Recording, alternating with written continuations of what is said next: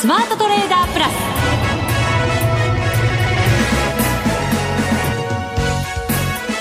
全国のリスナーの皆さんこんにちは。内田まさです。この時間はザ・スマートトレーダープラスをお送りしていきます。この方をご紹介しましょう。国際テクニカルアナリスト福永博之さんです。こんにちは。よろしくお願いします。よろしくお願いします、はい、年内。はい。あともう立ち会いも1日となりました。ね残すところあと1日ということで。あっという間でございますね。あっという間。ね本当にもうね。この間なんかまあ余計なこと言いましょう。成人式やったばかりとかそういうことではないですよね。いや違います違います違います違います。はいすみません。あの余計なこと言おうとしてしまいました。ちょっとやめておきます。はい。まあでもね、はい、年内もしかしたら高値に手が届くかどうかっていうところでね、ええ、マーケットはなんとなく手をつけたい気満々っていう感じはしなくもないですいやそうですよね、はい、というのもね今年の高値が7月3日につけた高値ねこれもあの覚え方としてはもう皆さんに何度もお話しましたが。七五三？はい。3万3000七五三。はい。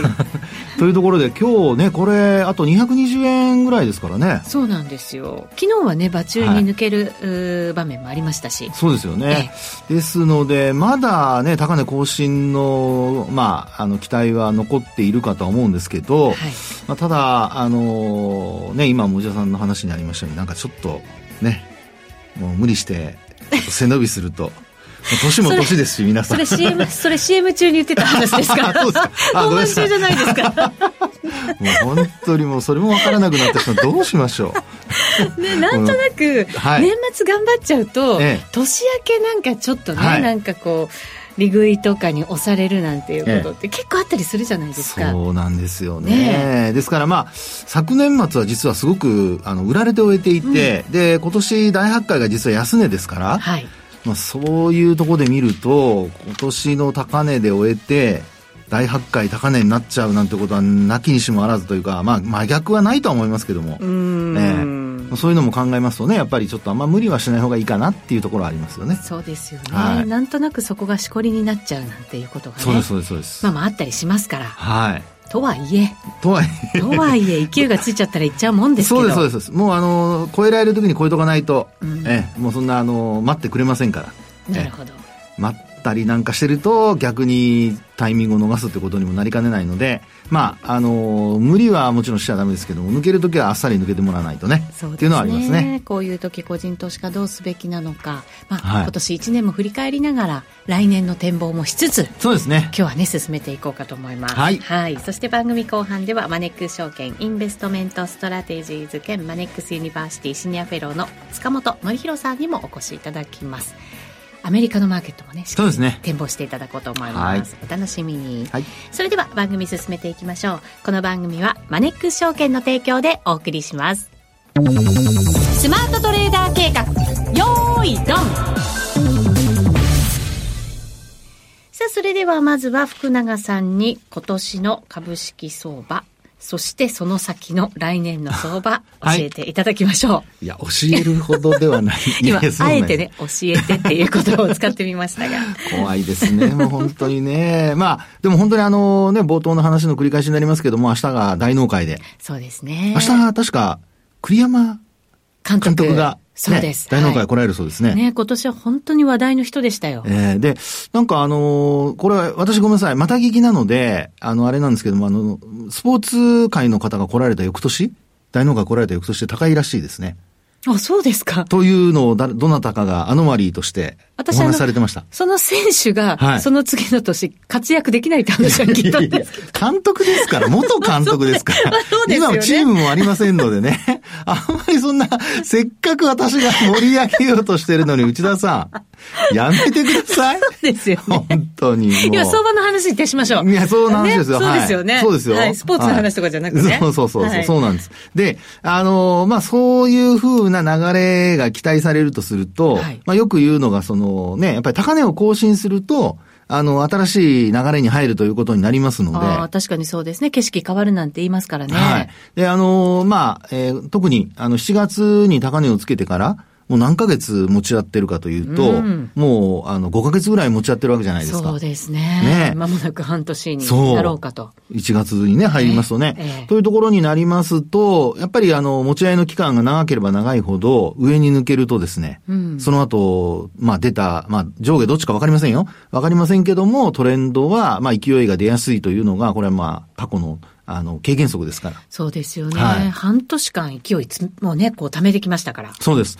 でね、これ、あの、今年1年を振り返るっていうところで見ますと、ええ、実は、あの、同じようなと言ったらなんなんですが、結構、あの、似たような場面というのがありましてですね。うん、というのも、先ほどもお話しましたように、昨年の年末っていうのは売られて終えたんですよね。はい、で、今年の大発会が、まあ、安値だったわけですけども、その時の、まあ、株価水準等を考えてみますと、2万6千円、えー、2万5千円ぐらいですかね、うん。はい。で、そこからですね、株価はこう戻してきているというところなので、えー、値動き的には実はその、まあ、大発会の時の値動きからしますと、えー、まあ、要は2万5千円を安値として、これ、あの、結構安値は、まあ、その後つけてはいるんですけども、えー、そうですね、あの、ごめんなさい、その前の年ですね、2022年から今年の1月ぐらいまでずっと、あの、続いてたわけですね。はい。はい、その持ち合いが。はい。で、1年ちょっと続いている中で、今年の5月、まあ4月でしょうかね、あの、バフェットさんが、まあ、来日されたり、あるいは日本株について、こう、買い増ししたりだとか、で、その前に、まあ、東証の、まあ、市場改革というのが話が出て、ですから、まあ、1年ちょっと持ち合ってる中で、まあ、要は高値が2万8000円ぐらいの、まあ、一番高いところですと、昨年ですね、昨年の、あのー、これは8月ですかね。まあ、そこで一旦2万9000円台乗せる場面があったんですが、はい、まあ、結果的に押し返されまして、で、今年の1月が、まあ、2万6千円割れのところで安値。うん、で、えー、その後、まあ、あの、株価は反発するんですけど、やっぱり2万8千円台が高値になっていたところ、先ほどお話しましたように、東証の市場改革、PBR1 倍割れに、えー、まあ、1倍割れの是正をね、是正対策を考えてくださいというような話が出て、はい、その後4月5月にそのバフェットの話だとか、それからあとバフェットさんが、まあ、あの、バークシャー・ハサウェイのですね、株主総会で、えー、いろんな、あの、日本、まあ、ジャパンジャパンっていうのは連呼したりだとか、うん、で、そこでまあ注目が集まって、その後株価が大きく上昇していくというですね。そうですね。そこから3万3000円までぐーっといったわけですよね。一気にね、駆け上がりましたからね。えー、まあ、5000円以上駆け上がったっていうところなので、まあ、そう考えますと、その持ち合いの期間っていうのは、要は2万6千円から、髭をちょっとカットすると、2万6000円から2万9000円の、まあ、持ち合いというのが1年ちょっと続いている中で、株価が、まあ、一気にこう上昇に転じたと。はい。ですから今、まあ、半年というところで、これをまあ、直近のね、あの、今年の7月以降に置き換えてみると、まあ、半年弱というところで、先ほどの1年以上と比べますと、全然、こう、期間は足りないようには見えるんですけど、ただ、こういう中で上に抜けるとなると、まあ、勢いが出やすい、あるいは勢いがつきやすいっていうことになると思われますから、過去の経験則上ですね。はい。なので、ええー、まあ、内田さんの話をちょっともう一回、あの、まあ、そうですね、ちょっと、あの、引用して考えるとですよ。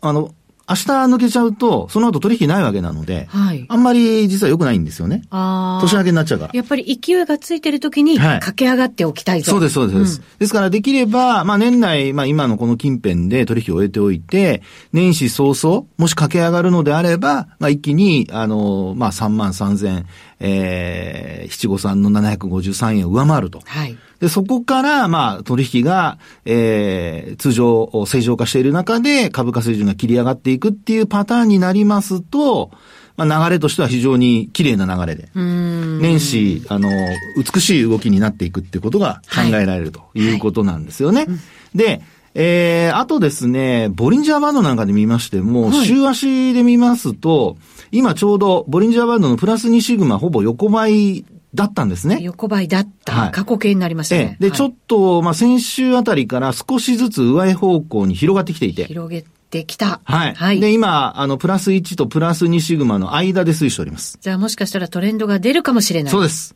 従いまして、えー、繰り返しになりますが、まあ明日は、高値もちろん更新してもいいんですけど、あのー、まあ今の近辺の水準で終えて、で、年始以降、まあ、プラス2シグマの値が33,819円なんですよね。33,800? はい、19円。19円。はい。はい、これは、あのー、まあ、今日時点の値なので、明日以降にまた値段が株価水準切り、えー、上がったり下がったりすると、えー、このボリンジャーバンドの値も変わりますが、はい、ただこれ上を向いてき、あの、少しずつ上昇してきているので、あの、まあ、年明けは少しもうちょっと水準切り上がると思うんですよね。ほう。ですので、まあ、そうした中で、えー、値動きが、あ上方向に離れると、あの、意外やという動きになりかねませんと言ったらちょっとなんかネガティブですけど。そうですよ、ね、いや、これあの、売り手からするとですよ。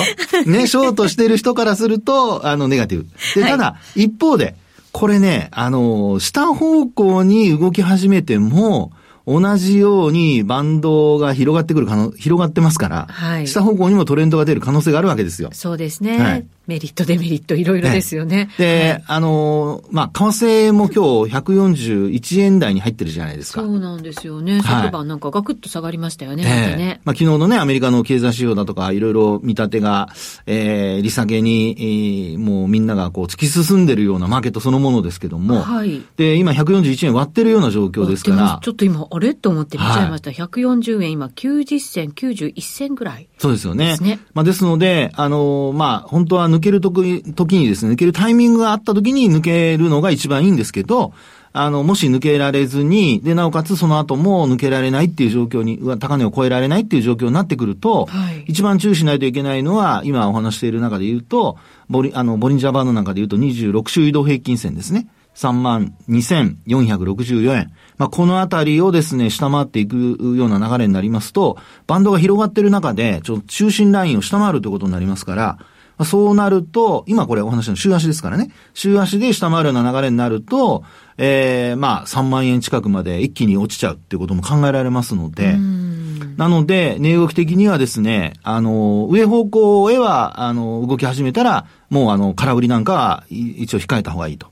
で、一方で、上抜けられずに下方向に動き始めたときは、これはもう本当に下げ止まりを確認してからでないと、まあ、あの、これまでと同じような感覚で、えー、売買をしているとですね、押し目買いっていうような感覚で売買していると、ひょっとすると、あの、26周線下回って戻せなくなるっていうことが考えられますので、えー、ちょっと年末年始の動き、まあ、年末といっても明日だけですけどもね、年始の動きは、あの、注意をしながら見ていただきたいなというところでしょうね。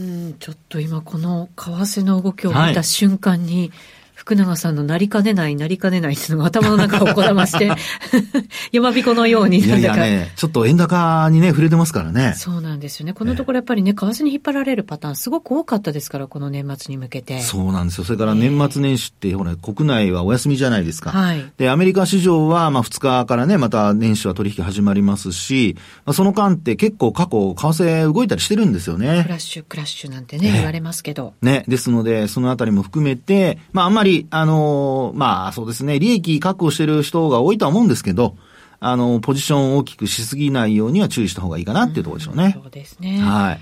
株式はあと1日だけですから、ちょっとひとまず冷静な感じでね。そうですね。来年を迎えられるといいかななんてね、思いますその通りでございますが。はい。で、一方で、為替でございますね。はい。で、為替は、これ今ですね、えー、っと、直近で言いますと12月14日、これ140円の91銭っていうのがあったんですけど。それ、しちゃ、はい。しちゃ抜けちゃいます。内田さん、アナウンサーらしからぬ 今のこの、下、可愛らしさを今強調したんですか、内田さん。ちょっとね、ちょっとやってみましたけど。いやいや。はい、不評だったようで。でですね、これ、あの、ドル円、ほら、前回っていうかその前からもお話してましたように、やっぱりボリンジャーバンド下向きで、はい、プラス1シグマを超えて維持できるまでは、下降トレンド続いてますよってお話してたと思うんですよね。ねはい。で、やはり、あの、マイナス1シグマに沿う形で、まあ、下落してきていると。それからあと、マイナス3シグマがやっぱり内向きになる、あるいは上向きになるっていうのが、うん、あの、下げ止まりの条件っていうふうにもお話してたかと思うんですけども、これもですね、ずっとやっぱりちょっと広がったままなんですよね。うんはい、で、あの、下向きの角度は緩やかにはなったりしたんですけど、結果的に上向くっていう流れにはなっていなくてですね、まあ、このあたりが、やはり、あの、じわじわと、あの、まあ、ドル円の、あの、売り基調、あるいは下落基調が、まあ、続いている一つの、まあ、証明というかですね、証なのかなと。あと、モメンタム見ていただいてもですね、これ、あの、モメンタムって10日間のモメンタム私使ってるんですけど、はい、これもね、やっぱりゼロラインっていう、その上昇と下落の勢いの判断の分かれ目となる水準を一度も上回ってないんですよ。ああ。これね、12月に入ってから一度も上回ってないです。いやこのところ本当戻り鈍いですもんね。そうですよね。戻れないなかなか。はいなので、まあ、ゼロラインに近づくと、内田さんの今の話にありましたように、えー、価格、まあ、売り物に、ドルが売り物に押されると、円高に触れると。で、そのタイミングで、やっぱり、モメンタムもゼロラインに接近はするんですけど、上抜けることができずにまた低下してしまうという。うん、そういう流れの繰り返しになってるんですよね。はい。で、直近は、あの、ただ一つ明るい材料としては、直近では、今お話しましたように安値は更新してるんですけど、12月の。はい。まあ、要は、あの、ドルの安値ですね。でも、モメンタムは切り上がってきてるんですよ。お、もしかしたら反転の兆しかもしれない。そうです。ですので、あの、こういう時には、一応トレンドが、やっぱりプラス1シグマ、これも繰り返しになりますけど、上回って維持できるかどうか。はい、まあ、そのあたりがポイントになってきますので、まあ、そこもちょっと見つつ、えー、ね、確認をしていただきたいなと思います。深追いもちょっと金物よって感じがしますね。そうですね。ショートの深追いもちょっと金物かもしれないですね。はい。はい。さて、来年の株式相場、ズバリ。ズバリ？どんな？ああ、私はですね、はい、あの、持ち合いか大荒れかというところじゃないかなと思ってます。なんか白か黒かどっちだって言ってるみたいなもんですけど。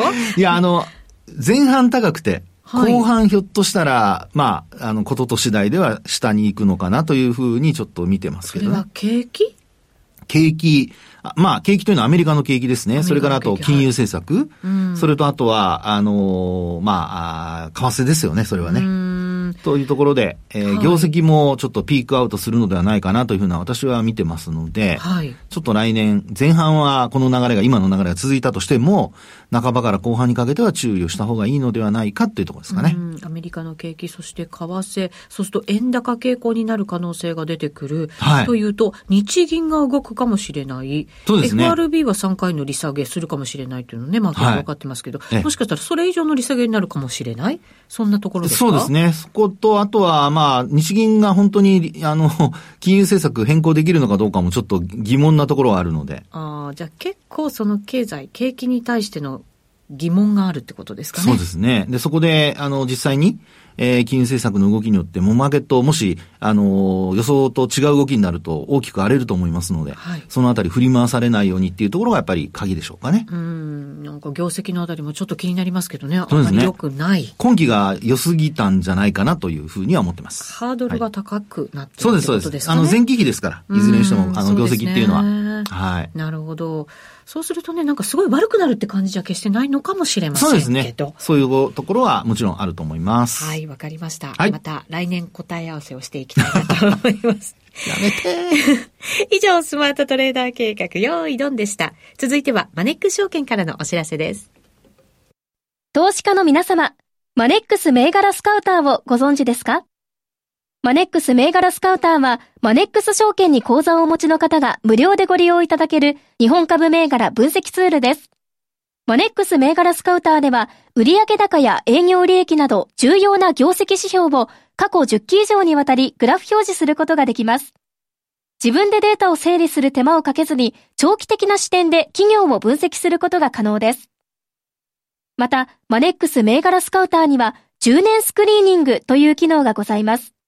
通常提供されているスクリーニング機能は直近の通期業績や今期の会社予想などを対象にすることが多いのですが、10年スクリーニングなら過去10年間の業績や直近の四半期業績での銘柄選びが可能なので、長期視点で自分に合った銘柄を探し出すことができます。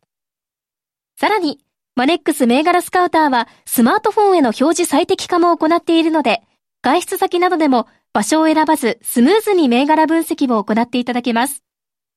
また、マネックス銘柄スカウターの活用術も、マネックス証券のセミナーやホームページで紹介していますので、ぜひご覧ください。マネックス銘柄スカウターは、マネックス証券に口座を開設いただくと、無料でご利用いただけます。マネックス証券の口座は、無料で開設できます。日本株投資の強い味方、マネックス銘柄スカウターをぜひお試しください。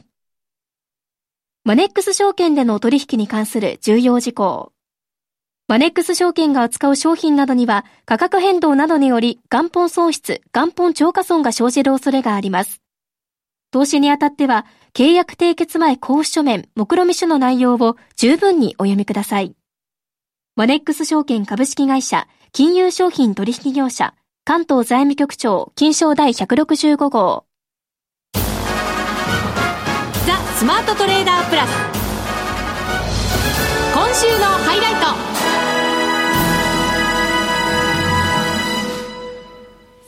今年最後のゲストをお招きいたしました。はい、マネックス証券インベストメントストラテジーズ兼マネックスユニバーシティシニアフェローの塚本則弘さんです。よろしくお願いします。お願いします。お願いします。今年も1年通してね、アメリカ市場の動き、はい、いろいろ教えていただきましたけれども。はい。来年どうでしょうね。まあ、まあ、来年から行くかって、もう福永さんにほら、来年の動き聞いたところだったので、ではい、ちょっと対比したいなと思って。また、そんな対決姿勢を煽らないでください。そうですよね。そんなね、戦わなくてもいいんですけどね、どうなんでしょうね。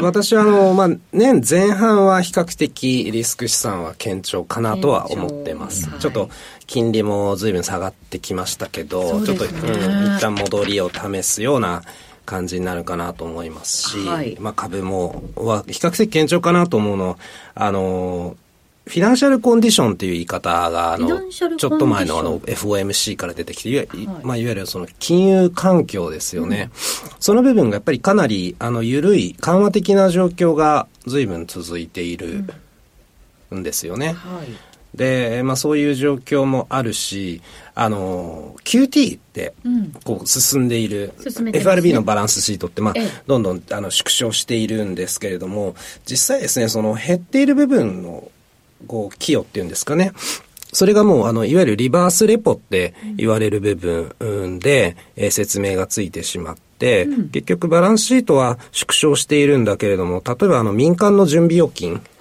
を見てみると、はいあの、全然縮小してないんですよね。あ、そうなんですね。そうなんです。ええ結構、だから民間の、いわゆるそういう部部門で見ると、流動性はまあ比較的潤沢な状況が続いているし、金融環境も、えー、緩和的な状況が続いているので、はい、比較的年前半はまだリスク資産は、えー、良い状況が続くのかななんていうふうに見てますね。重要なのは、じゃあ後半ですね。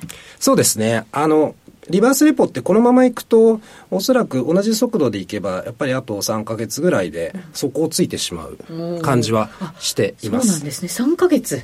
ぐらいかなとは思うんですけれども、はい、そうすると、今度それでもあの QT が続いていくと、いよいよまあ民間部門もだんだんこうタイトになってくるのかなというところなんですよね。うんそうすると、いよいよこう引き締め効果が出てきましたっていうような話も出てくるかなという時間帯で、はい、景気全体もこう利上げの影響が顕在化してくるのが、まあ、春以降になるのであればそこら辺からちょっとやっぱりリスク資産は注意した方が良いのかなっていうところを見ています。なるほど。やっぱりその金融のね引き締め度合いみたいなところとこうマーケットっていうのはこう連動していくよっていうような意味合いなんですね。ええあまり、はい、あまり景気に連動しているような感じがなくて、やっぱり景気が悪くても買われてしまってきてたかなと思うんですけど、いよいよ金融環境がタイトになってくれば、景気大丈夫っていう部分と、ちょっとリスク資産連動し始めるのかなとは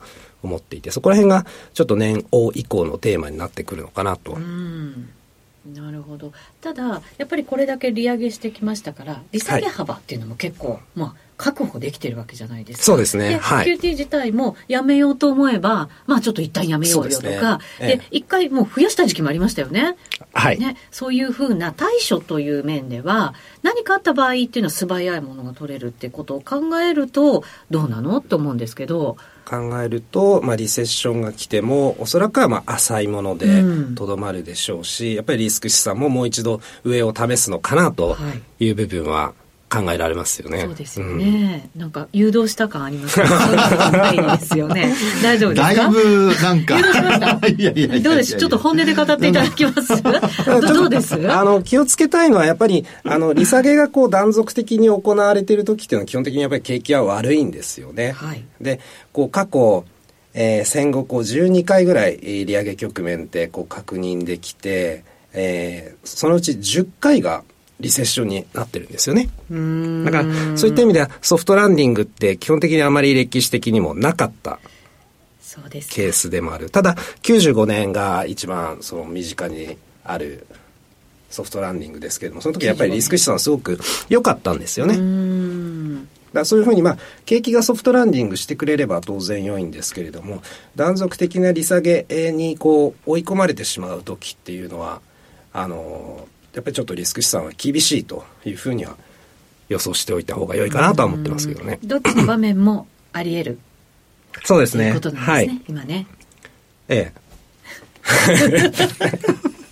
なんか、内田さん、今日、なんか、尋問ですか？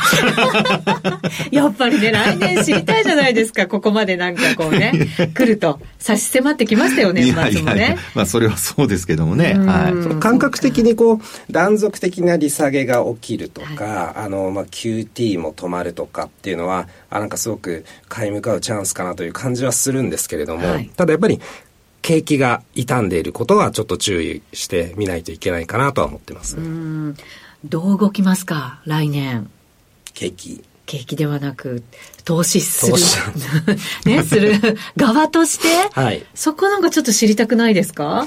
知りたいです、もちろん。ね、どう動くのかなと思って、プロはそういう時に。まあ、基本的には、運用って長いですからね。まあそうですね。ええ。ですので、あの、株っていうのはやっぱり中長期的に持っておきたいポジションだとは思います。その中で、あの、まあ、例えばリセッションが来れば、株価調整を強いられますけれどもそういう時こそまあ目線を長く持つことは大事だと思いますし、これだけこう金利が珍しく、珍しくというか、これまでなかった金利が出てきたので、うん、債券投資にもものすごく妙味がある時間帯になってますのでね、やっぱり最終的にはまあ分散投資を心がけましょうという感じになるかなと思ってますけどね。そうですね。でもまさになんか分散投資が本当に効くよねって感じしますよね。うん、これだけ金利もあって。まあ、そうですね。はい、ええ。あと、あの、これまですごくその先導株があって、いわゆるマグニフィセントセブンなんて言われてきましたけれども、はいもしこう、景気がソフトランディングするんであれば、物色も当然広がっていくとは思うんですよね。ですよね。ええ、このところちょっとグロースの動きも良くなってきてますね。そうですね。はい。全体なんか出遅れているものも買われ始めているんで、まあ、いよいよもうソフトランディングがメインシナリオになってるんだろうなと思ってますけれど まあ怖さはありますけどね。そうですね。ね、はい、なった時。まあでもそろそろ本当にそういう意味ではちょっと幅広くそうですね。いろんなものを対象として見ていくべき時、はいですね。そうですね。そう思います。時期的にも難しいですね。前半、まあまあ良くて、後半になるとちょっと、なんとなく雲行き怪しくなる可能性ってなるとね。はい。前半勝負、まず一勝負して。前半勝負して。で、これな、なんで笑うんですか？なんで笑うんですか？勝負って言わないでください。塚本さんせっかく長い目で言ってるのになんで勝負っていくんですか？後半ですよ。後半ね。ね、だからね、年な、年王から後半にかけては、ちょっと中長期に視野を広げて、やっていくのがいいのかななんて思ったんです。だから、来年こそなんか中長期っていう視点をね、大事にしていったらどうかななんて今話聞きながら思ってたんですよ。いいですね。ですよね。そうですね。ぜひもうね。週一で、週一回しかないの。毎週ってことですか？ね。いやいやいや。それはもう私冗談ですけど、ね。はい、でもなんかね、やっぱりいろんなものの変わり時っていうのがね、に来年またなりそうな感じがしますのでね。塚本さんの話のように、幅広い金融資産見てね。選挙も多い。選挙イヤーですからね。ですです。また来年もいろいろ教えてください。はい。お世話になりました。また来年もどうぞよろしくお願いいたします。はい、よろしくお願いいたします。さあ、そろそろお別れのお時間でございます。リスナーの皆さんも本当に一年お世話になりました。ありがとうございました。来年もどうぞよろしくお願いいたします。ますここまでのお相手は福永博之と内田まさみでお送りしました。それでは皆さん、良いお年を。良いお年を。また来年。良いお年を。この番組はマネックス証券の提供でお送りしました。